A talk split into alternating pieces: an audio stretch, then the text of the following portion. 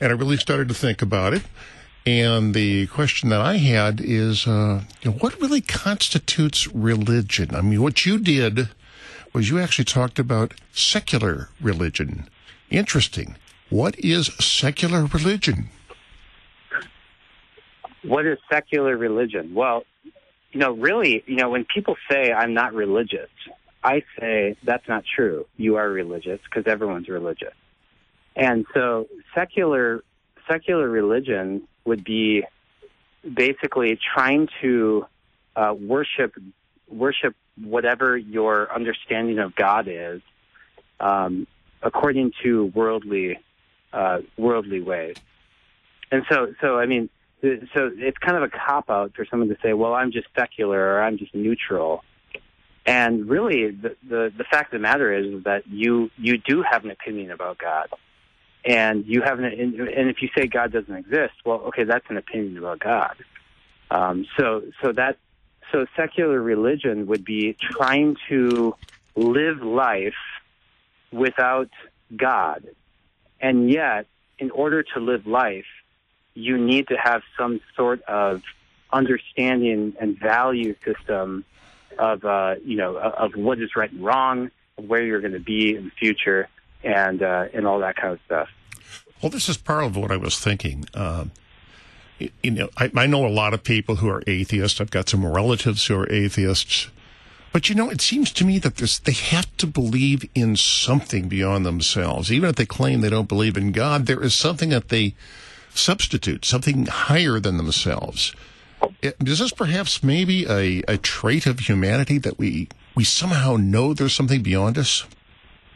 Yeah, and Paul says this in Romans chapter 1, where he says, uh, he says, he's talking about the Gentiles, says those who don't know God. He says, though they know God by nature, and I'm kind of paraphrasing him here, they, uh, though they know God by nature, they don't glorify him as God.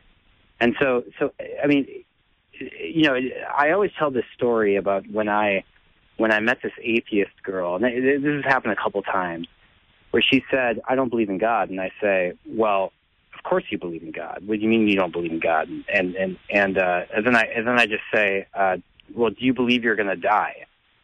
And she says, well, yeah, sure. I believe I'm going to die, you know, and, and, and, and then I say, okay, well, do you believe there's anything you can do about that? She says, well, no. I said, well, there you go. You believe in God. Now, your conception of God is that he's just kind of fate or you know, kind of bad luck or chance or whatever you want to call them. The issue isn't whether you believe in God. The issue is whether you actually know Him. And you just don't like God. You think He's a jerk. And so that's why you say you're an atheist. So, I mean, I, and, and I firmly believe that that is the case with everyone who claims to be an atheist.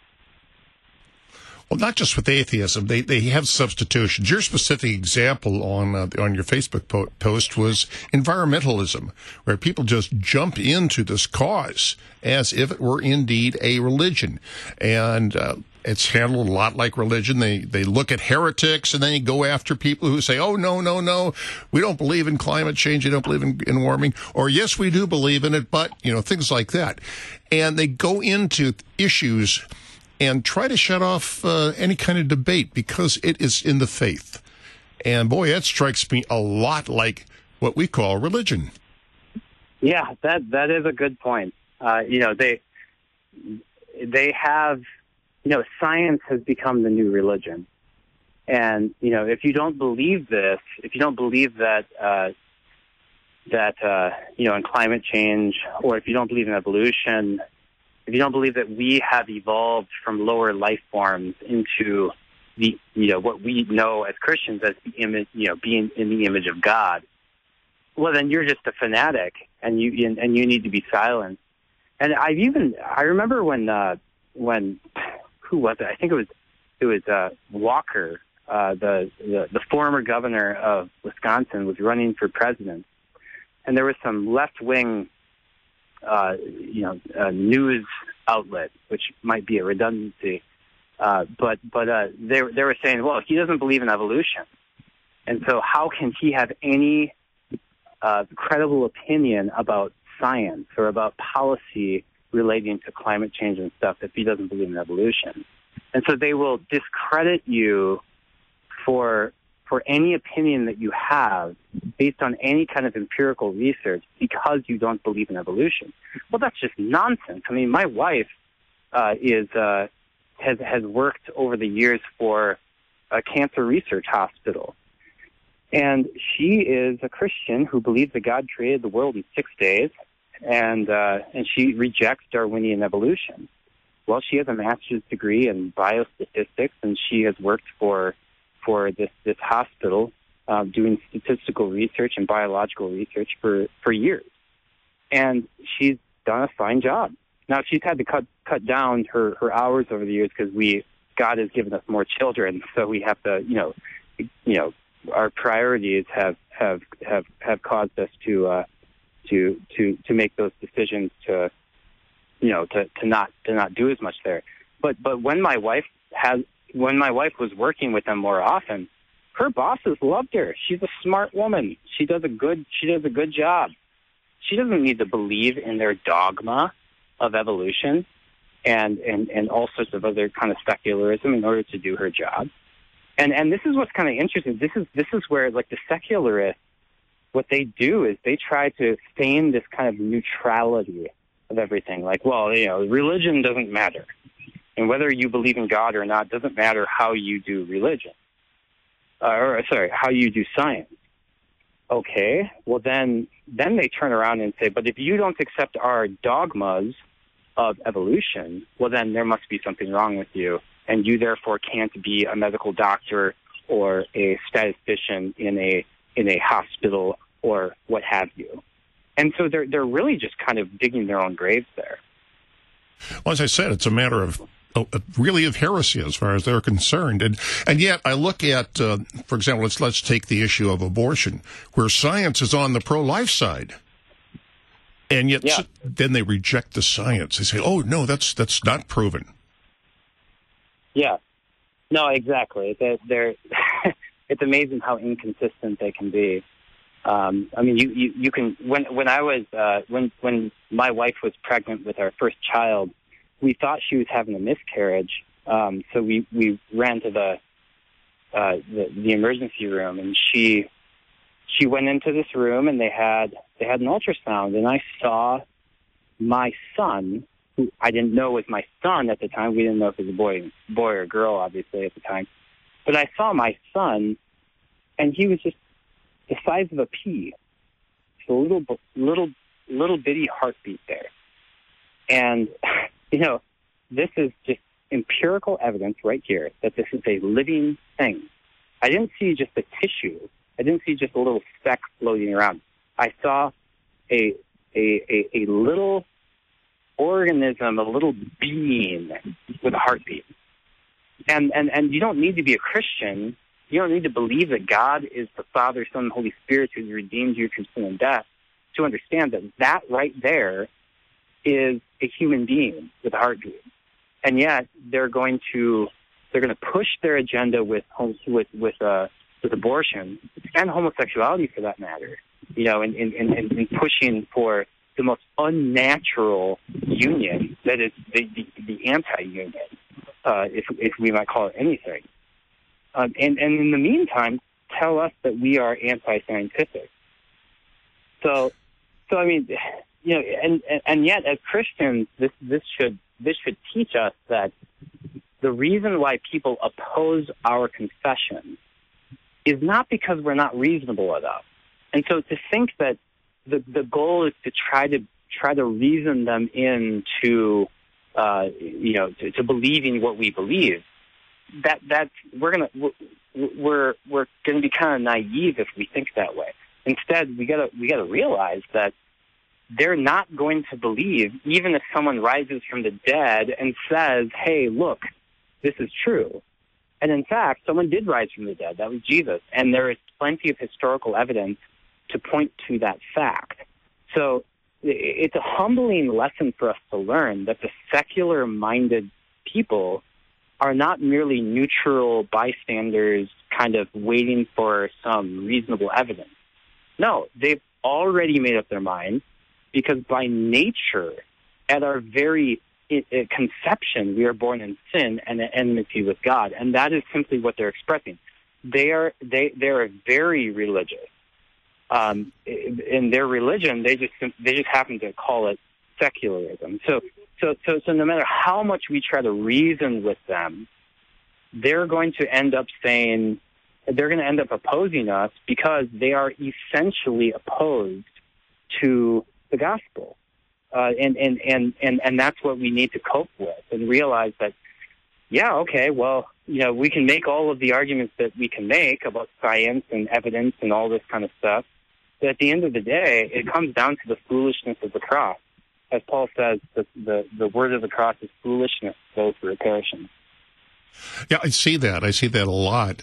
And, uh, yeah, and it's interesting the defense that they take to reject when science is not on their side. For example, uh, look, the media now, uh, the uh, the New York Times and a couple of other very large news outlets, I think Associated Press, has now rejected using the term fetal heartbeat. They're calling it something else. It's not really a heartbeat. It's it's it's something else. Yeah, yeah. Well, yeah, that's what when when I was in seminary, I took a class on ethics and one of the one of the things that we learned in ethics was a thing called meta ethics. And uh, what what meta ethics is, it's sort of two words together. Meta, which means next to or with, as an ethics, which we all know what that means. You know what's right wrong. And so meta ethics is value language. It's it's it's the language that you go in, uh, that you choose to use, which assumes a certain value and a certain ethical kind of uh, value system that you already have. So, for example, they'll say pro-choice, right, rather than rather than pro-abortion, and then they'll call us instead of us pro-life, they'll call us uh, uh, anti-abortion rights, right? So, so they're using this value language and, and, and the very language that they're using, the, the terms that they use are loaded terms. And we, we just need to be careful with that because, you know, they, you know, just like, just like you pointed out, you know, they're, they're using terms that are, that, that, that are designed to kind of, uh, bolster their argument. And so we, we, we shouldn't slip into their, their way of talking. Instead, call a spade a spade and say, hold on, you guys claim to be all neutral and scientific, but in fact you're not. You guys are religious as as as the sky is blue. Uh, you, you you you guys are the ones who are pushing your religion on us. And so the so the fault is the, the once you once you accept the premise that there is such a thing as neutrality, as a neutral kind of irreligious sort of standpoint in life, then you've already given in to their deceit. Instead, we need to understand that they are profoundly religious. It's just that their religion is false. yeah, I hear that.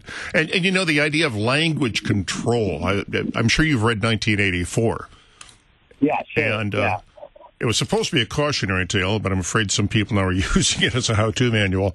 But, uh, but it, Orwell made it very, very clear in in the book that language was a weapon.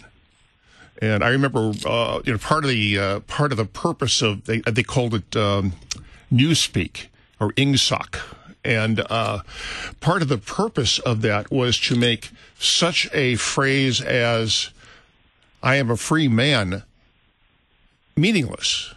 Yeah, because free would only mean in the sense that my dog is free of of uh, fleas. Yeah, yeah. Well, what's ironic about that is that Orwell was a leftist, and Orwell was was writing against what he saw was kind of a uh, a control of the institutions of like religion and the kind of uh, you know the, the the conservatives who would try to control the language, and so he understood that there is this battle of words. And what's ironic is that now the leftists have, by and large, taken over the media and the and the education system and they're the ones now who control the words. Um, you know, sex education, for example.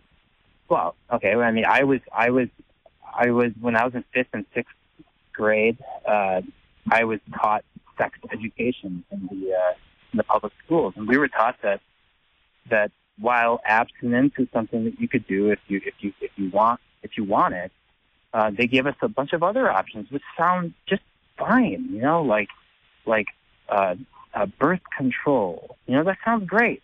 That sounds like you know you're just you're you're just controlling your own destiny. But really, what it is for especially for for teenagers is you you know, and and so so so we hear this this, this language that is used that is shoved down our throats at a young age. That is that is is not designed to sound harsh. It's designed to sound reasonable and and doable, and something that if you deny it, then you must just be one of those weird, I don't know, weird homeschool kids who wears long jean jean skirts and tennis shoes and a bonnet, you know, and and and so so it, it, that's the, that I find to be very ironic. You know, whenever I, I I hear someone refer to something being Orwellian, well, Orwell was a leftist. Orwell was rejecting the the institutions laid out by God of you know the the traditional understanding of the family and the church and uh, and and the civil estate, and he was trying to peg those things as being the source of tyranny. But now today we see that the tearing down of these things has produced a chaotic tyranny that has uh, given us a very uh, a very interesting um, kind of encounter of persecution in in the church. Just like our last conversation that we had a few weeks back, you know, about the the Equality Act and all this stuff.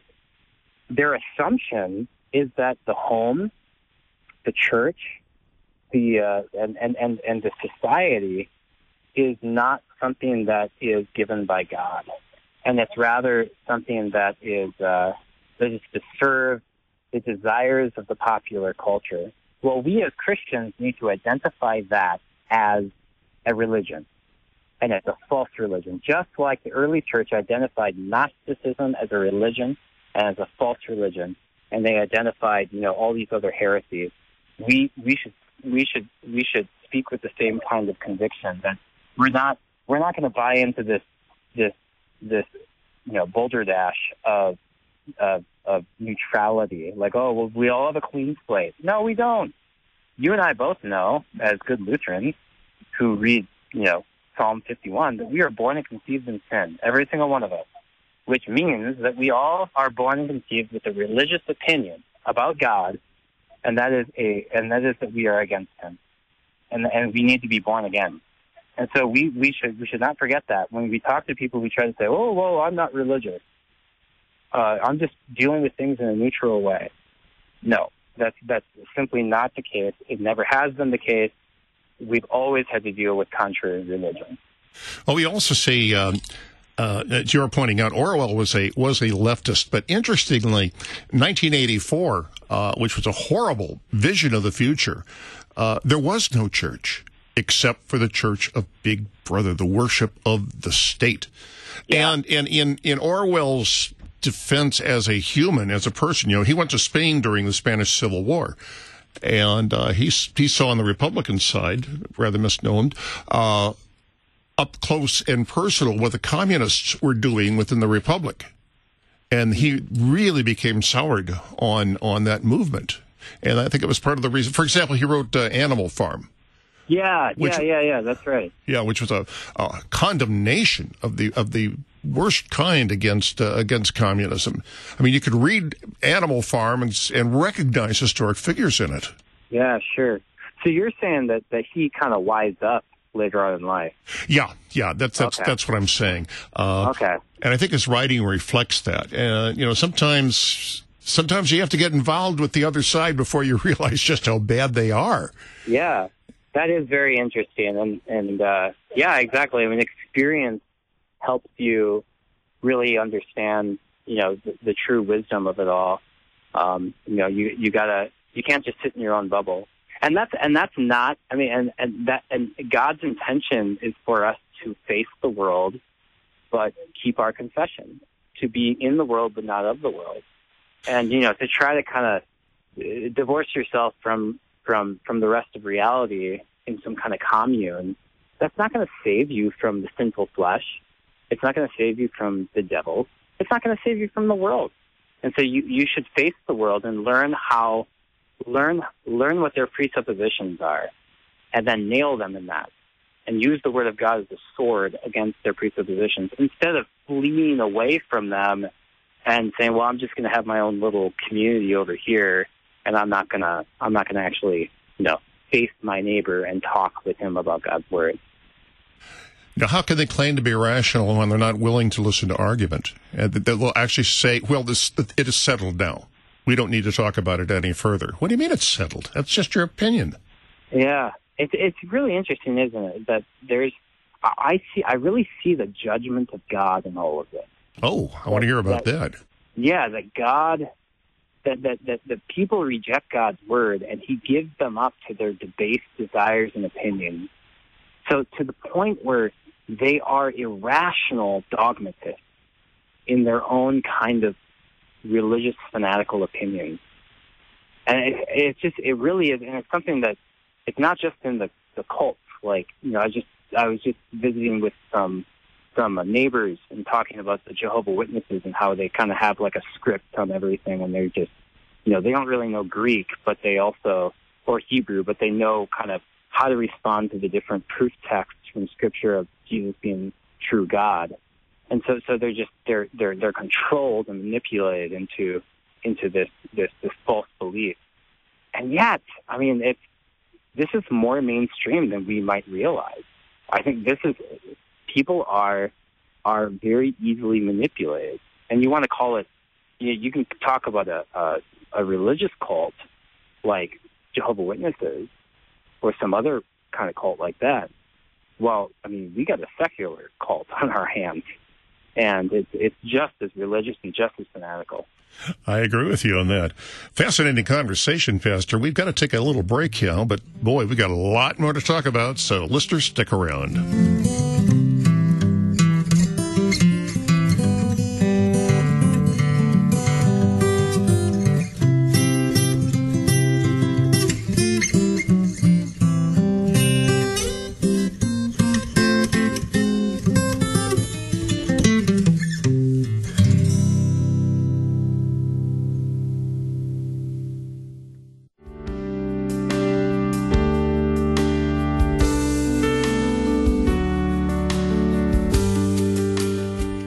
Pastor Ken Bomberger.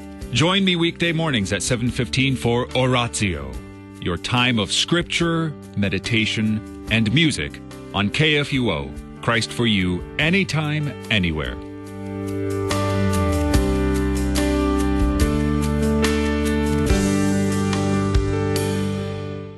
Hi, this is Bart Day, President and CEO of Lutheran Church Extension Fund. Reaching out in mercy and responding to human needs has been a key component of our life together in the Lutheran Church Missouri Synod. And it's recognized service organizations like yours who work tirelessly to share the compassion of Christ to those who are suffering. LCEF appreciates your mission and understands the unique challenges ministries like yours face. We want to be a part of your great work of mercy and help you extend your reach. Visit us at lcef.org. Relationships make the difference between knowing someone or just knowing about someone. This week on the Lutheran Hour, our guest speaker, pastor and author Paul Schuldt introduces us to a unique and unifying way to understand the Christian faith and message, getting to know Jesus through the language of relationships. This week on the Lutheran Hour. Sundays at 12:30 and 5 p.m. on Worldwide KFUO. Listening to KFUO on your smartphone is so easy to do. Smartphone assistant, play KFUO. Playing KFUO radio. You can also visit the place where you get your apps and download the KFUO app. You can also go to the KFUO homepage. Wow, the KFUO homepage is customized to fit your phone with an easy to find listening button. When you're on the webpage, you can browse for more information. You can listen to KFUO 24 hours a day at KFUO.org. Don't forget about Facebook, facebook.com slash KFUO radio. Now you're just acting like a know it all. On June 15th, 1215, King John signed the Magna Carta. in effect a royal guarantee of the rights of the church. We have granted to God, and by this our present charter, have confirmed for us and our heirs forever, that the English church shall be free. But did you know Stephen Langton, a scholar at the University of Paris who became the Archbishop of Canterbury and helped author the Magna Carta, also played a significant part in the history of the Bible? Today, we easily quote from chapters in the Bible, but it wasn't until the early 13th century when Stephen Langton helped separate the Bible into chapters that the system substantially in use today made quoting chapter and verse possible. Engage with the Bible throughout history, the book of all books. Brought to you by Museum of the Bible.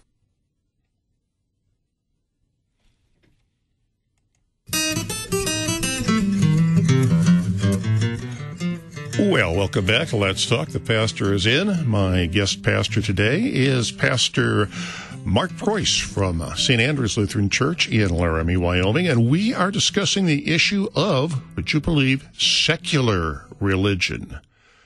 Boy, we sure have a lot to go on that one. Yeah, actually, you, you, you I got to correct you. Yes, I'm I'm Mark's brother. Oh, I'm sorry. I'm sorry. well, I, my name is Andrew, though, so that's our connection. okay, I'll just refer to you as Pastor Preuss. That'll that'll clear yeah, it yeah, up. Just just stick with that, and you'll be fine. There's so many Preusses in this church. You know? yeah, I know. There's, there's a lot of us. Oh, As- my as- goodness. we were at we were at a symposium at Fort Wayne a few years back, and Dr. Scaer uh, said these these Preusses are swarming around. We need to call the call the exterminator.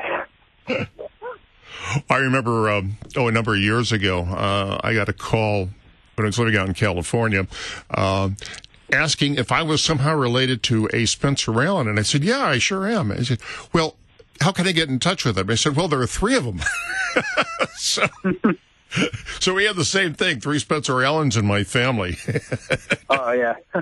so, so yeah, no, I, I hear it. I understand what you're talking about. I Uh, never and take again, offense. My parents, my parents eventually just called me George because they would, because they would, they would confuse me for all my brothers. They'd be like, they'd be like Daniel, John, David, Paul, Mark, uh, and I'd just say, just call me George. I'm like, all right, George. My mother used to do the same thing. She would go, Spence, Mike, Ring, Ding, Kip. You know, I, I could understand that, but Ring and Ding were our dogs, yeah, yeah. oh, that's great. which probably says something about my my role in, my, the scope of things. Well, you do really like dogs. That's what, I've gotten to know you over the years, and I know that you really like dogs. So that might that might have something to do with it. So. Uh, that that's true. That's true. And I'm I they're you want the truth? I like dogs better than I like most people. So, so Uh, yeah, I can understand that sometimes. yeah, right. so, okay, getting back to where we were. Sometimes we have way too much fun in this program. Uh, getting back to where we were on secular religion and. Uh, one of the things we talked, uh, you, you mentioned earlier about um, a, uh, a secularist who had come to believe, and that was the case, I believe, of Lee Strobel, who was an investigative reporter. And Yeah, and he decided he was his wife had, had become religious, and he decided he was going to prove to her that she was wrong, and so he approached from a reporter's point of view, trying to gather evidence for the existence of Christ, for his ministry, for his crucifixion, and his resurrection. And he came to the conclusion it was true. Yeah. Uh, Yeah. So th- that was uh, is that the, the case for Christ? Is that what you wrote? yeah, that's it. He has both a book and a movie on it. I've, I've, I've Yeah, that's right. And the movie and the movie kind of takes some liberty, but it's you know b- basically getting through kind of the studies, the studies that he did. Like the movie has him meeting with these guys, but he didn't necessarily meet with all of them. He just kind of read a lot of them. Um, but uh, but yeah, no, that's that's that's really, and I think that really relates to what we've been talking about. Is that really what this guy realized was that you know, just as Jesus says, if you're not with me, you're against me. If you know, if you do not gather with me, you scatter. And and so if you know, you're going to go at it from a reporter's point of view, and then you realize that like, wow, there's you know, th- here's a line that's drawn. And I think that that's the thing that like skeptics don't want to do. Skeptics don't want to have to draw a line. They don't want to have to say that there is an objective truth um, against. Well, no, they're they're fine with objective truth often, um, but they don't want to say that there is like this truth that they must, you know, like they want to look at the Bible. let me rephrase that. They want to look at the Bible as like this sort of, you know, uh, study document that they can just kind of they can study as if they're in control. But what this guy experienced, just like any Christian who really goes approaches the Bible with honesty, is going to experience is that God is really the one working on you. And and and and and, and with that said, if you are if you're thinking that, oh, well, I'm just neutral and I have my empirical evidence and all this stuff, um, and I, I don't believe that, that Jesus rose from the dead and stuff like that, well, you're, what you're doing is you are actually under the control of the devil. And that, yeah, that sounds really fanatical to say, but it really is true that, that, that there is, that there can't really be a neutral ground. And so if you actually go to the Bible with honesty, then God is going to say to you, He's going to show you the evidence and He's going to, He's going to call you to repentance. And He's going to say, hey, it's either this or, or, or nothing. It's either this or condemnation. And I, and that's really what that guy was led to is that he realized that, wow, either Jesus is my savior or I'm lost. And, and, and that's, so you know, I was just talking to to a, a friend who I just met, who says he was he was angry with God, and I said, "Well, I'm glad that you're honest, you know, because most people aren't honest about that, and uh, and and and you can start at least with that honesty of saying that you're angry with God. Now, let's actually look at what God did. Well, interestingly, you know, Luther himself at one point said he hated God. Yeah, yeah, that's right. Yeah, he said he hated the righteousness of God until he he finally realized in Romans 1:17 that the righteousness of God is not the righteousness that God uh, by which God condemns us, but is the righteousness by which God forgives us our sins and saves us from from all unrighteousness and hell and condemnation. And that is really the linchpin of it all. That you know, you want to be neutral. Well, good for you. Well, you really can't be neutral though. Um, if you if you're gonna if you're gonna actually grapple with the text of Scripture and with the and, and, and with the and, and when you when you when you read the text of Scripture, you're grappling with the evidence that you so desperately want. You're you're you're battling with God there, and so you can't just run away from God. I mean, as Paul says, they prove that they the Gentiles prove that they know God by the things that they do, but they just they don't glorify him. That is, they don't worship him as the true God. So, you know, this idea that again that you're gonna that you you can remain in this kind of static state of like, oh well, I'm just gonna do the investigating. Well, what happened to that guy who did the investigating? Another example is John Warwick Montgomery you know, who's a he's a Lutheran theologian, and I mean the guy's a he's a collector of degrees. He's a brilliant scholar who, you know, did a similar kind of thing. And what happened to him? Well, he realized that God is God is his judge, and God is his redeemer and savior and, and sanctifier. And he came to faith by God's grace, not because of all the investigation that he did, um, but but but rather because through investigating, he he met God, and God called him to repentance, and that's how God works. So I mean, for people to think that like, well, I'm to prove God's existence or God's non or, or, or God's non-existence. Um, well, God's going to meet you in that endeavor, and He's going to call you to repentance, and He's going to teach you that it's either Him or it's or it's condemnation. It's either him or it's nothing. And uh, and this lie that somehow you can treat everything as just a neutral kind of standing ground, uh, you know, some some some neutral space. it's just nonsense. Well, I'll give you an example here. This this frustrates me to a, to an extent. I, I have a friend, a guy I've known for about twenty years, and uh, he claims that he is a Christian. He is also uh, very upfront that he's gay. Mm-hmm. And not too long ago, I was discussing the Bible with him. And he said, you know, I, I like the Bible. There's a lot of very good things in it, but there's a lot of bad things in it. Uh, you know, wait a minute. there, there are things in the Bible that you probably don't want to hear, but it's all true. Yeah. How can you possibly say you are a Christian and reject portions of the Bible? That's what I don't understand. Well, yeah. I mean, it goes back to that that conversation I had with my with that atheist girl or so-called atheist. And I said, "Do you believe you're going to die?" Yep. Is there anything you can do about it? Uh, is, is is there anything you can do about it? Nope. Okay. Well, there you go. You know, you you you, can't you, it, so so you say that there are bad things in the Bible. All right. Well, what are you going to do about that? You're just going to cross them out? You know, you're going to say, "Well, that's not true." Like, well, so you see things that God condemns sinners. Well, what are you going to do about that? You, you're gonna you, you're gonna just pretend that it's not true. You're gonna live in your own reality, or are you gonna face reality?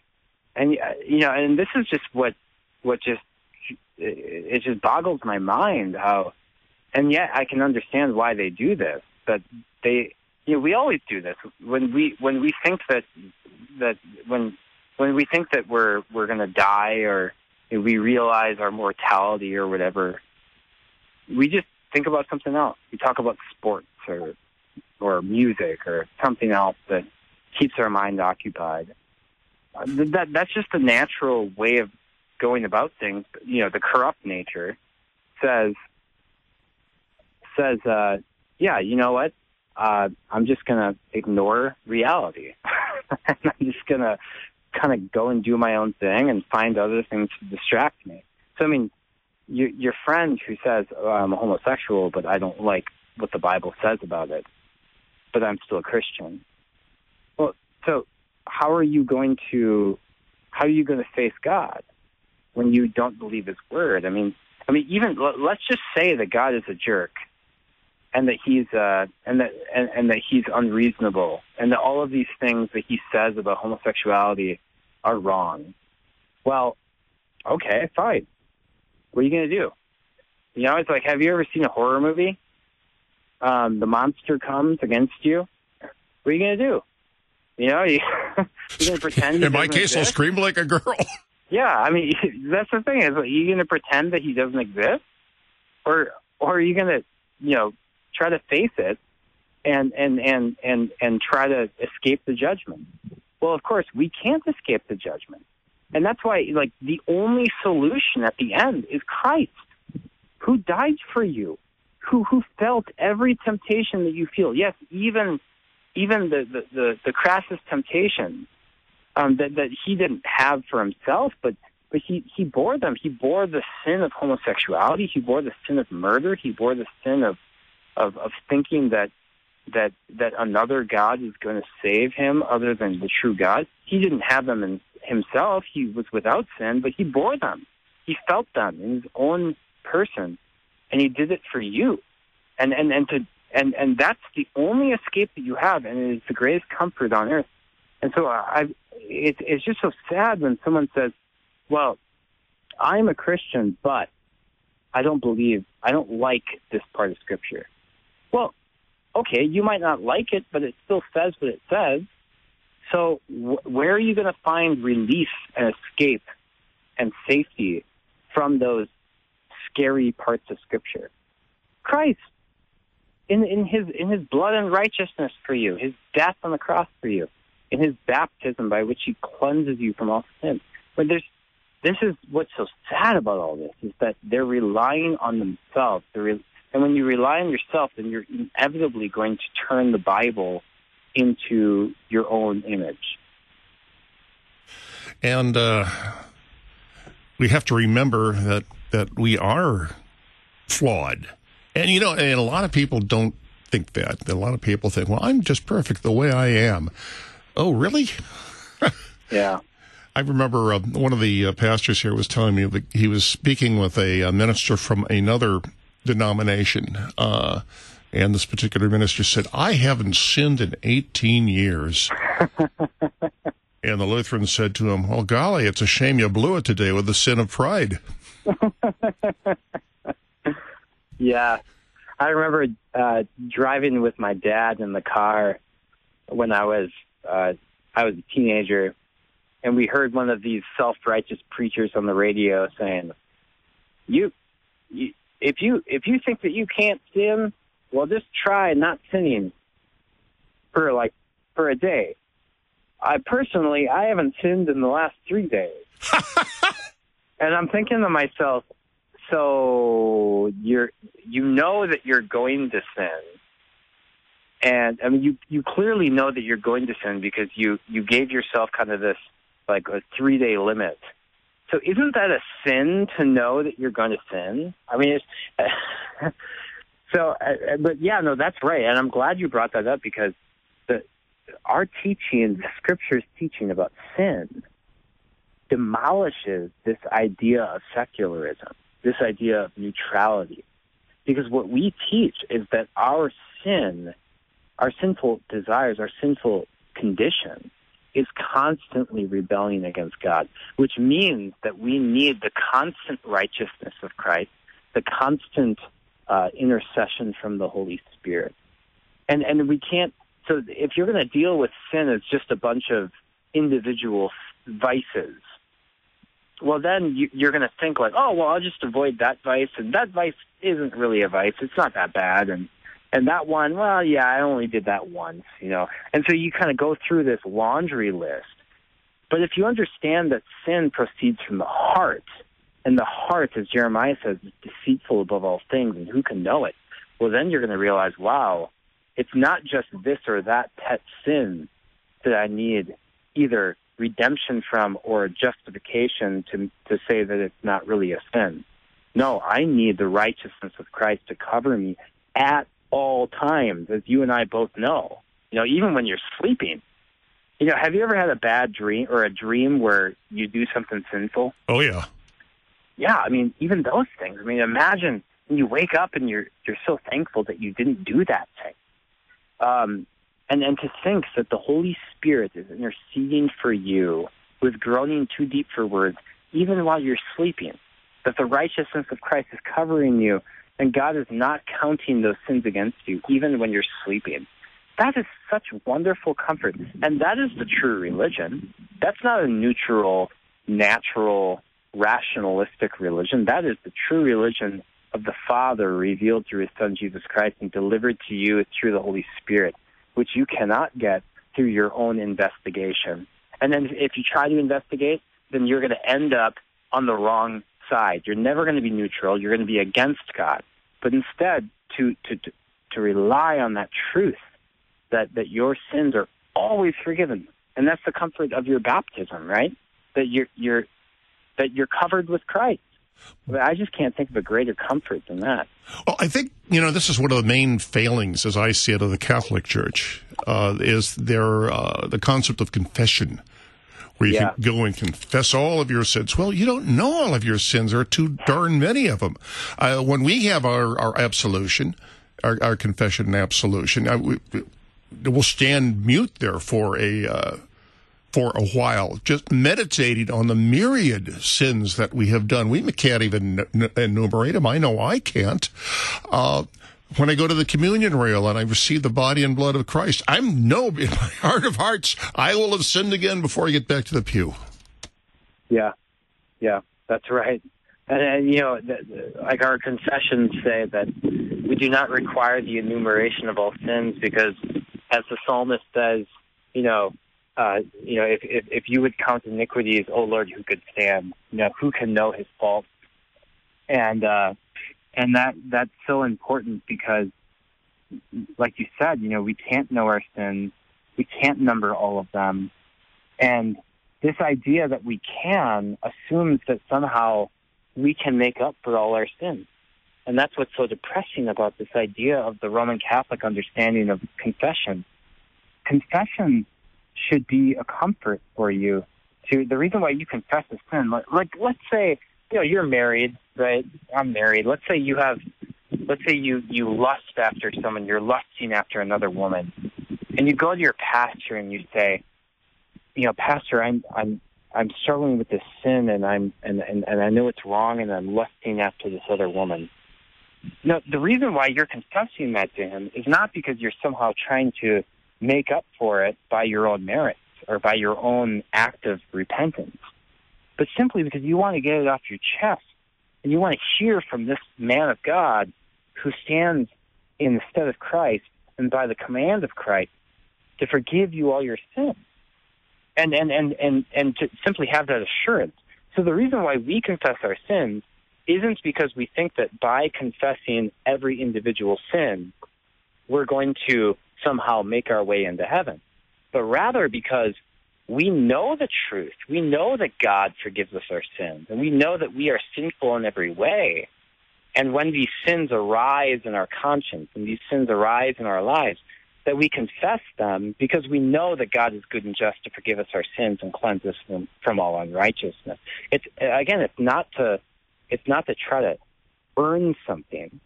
Um, it, it, it's not as though we're some blank slate. You know, going back to the secularism thing, we're a blank slate, and then you have all these sins that make you defiled, and then you have to kind of take care of every little sin in order to make yourself a blank slate again.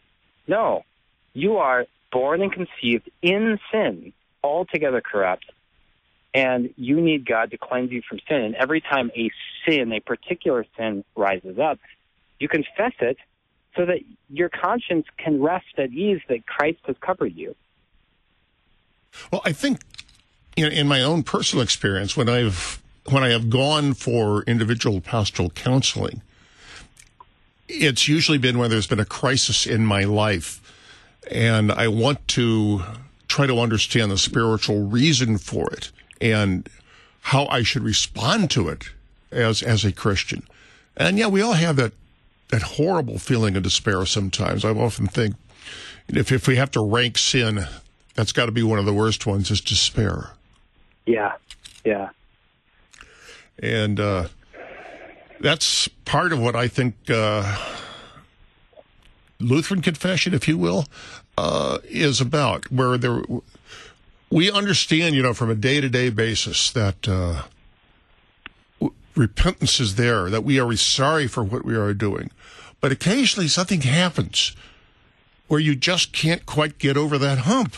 That's right. And yeah. that's when you need guidance. You know, that's where I will go you know, you guys know more a lot about the uh, about Scripture than I ever will, and that's why I would go to a pastor and say, "What do I do?" Yeah. Well, you know that may be true, Kip, but what you just said there is exactly you hit the nail on the head. I mean, that's exactly the point. You go to confession or you go to your pastor because you just want to know you want some counsel you want you want to hear the assurance that this particular sin that's bothering me is, is not counted against me. You know, it's a, God tells me that my sins are forgiven, and yet there's this one sin that I just am, I feel guilty about, and it's bothering my conscience.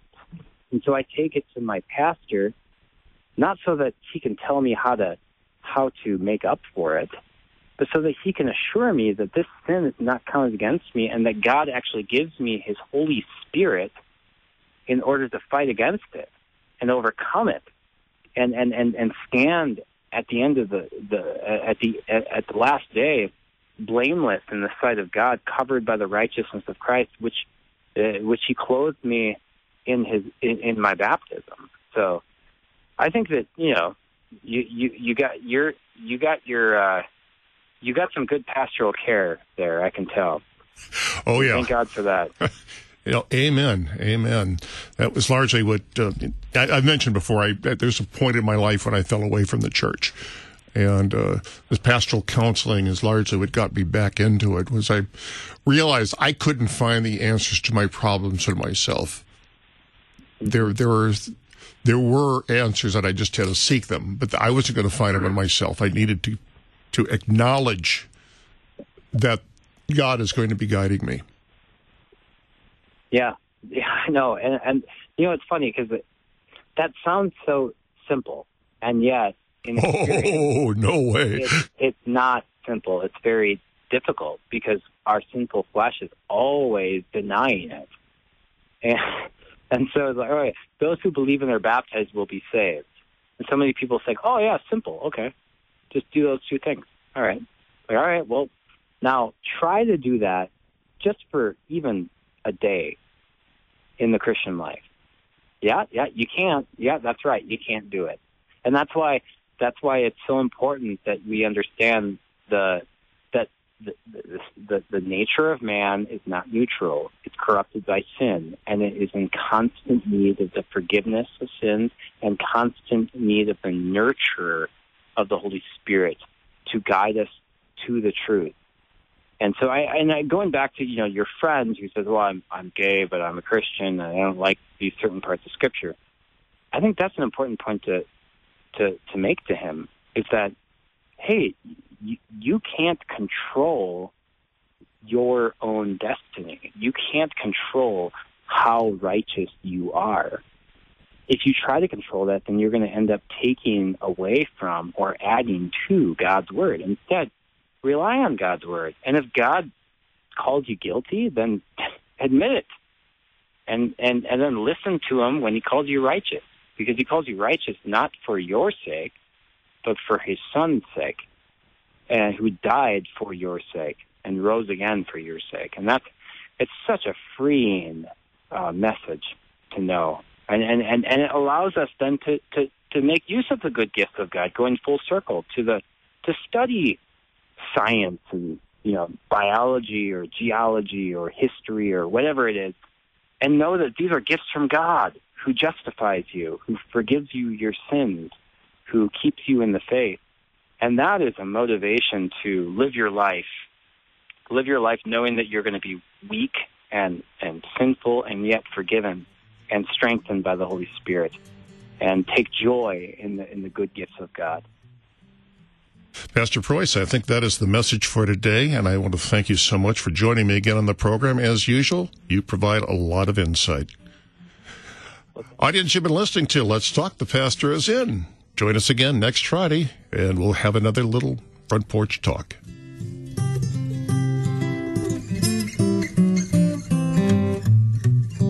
You've been listening to The Pastor is In a weekly chance to chat with a pastor. Your support is vital for this program to continue. To learn about giving opportunities, call Mary at 314 996 1518. You can make a gift safe, secure, and easily online at kfuo.org.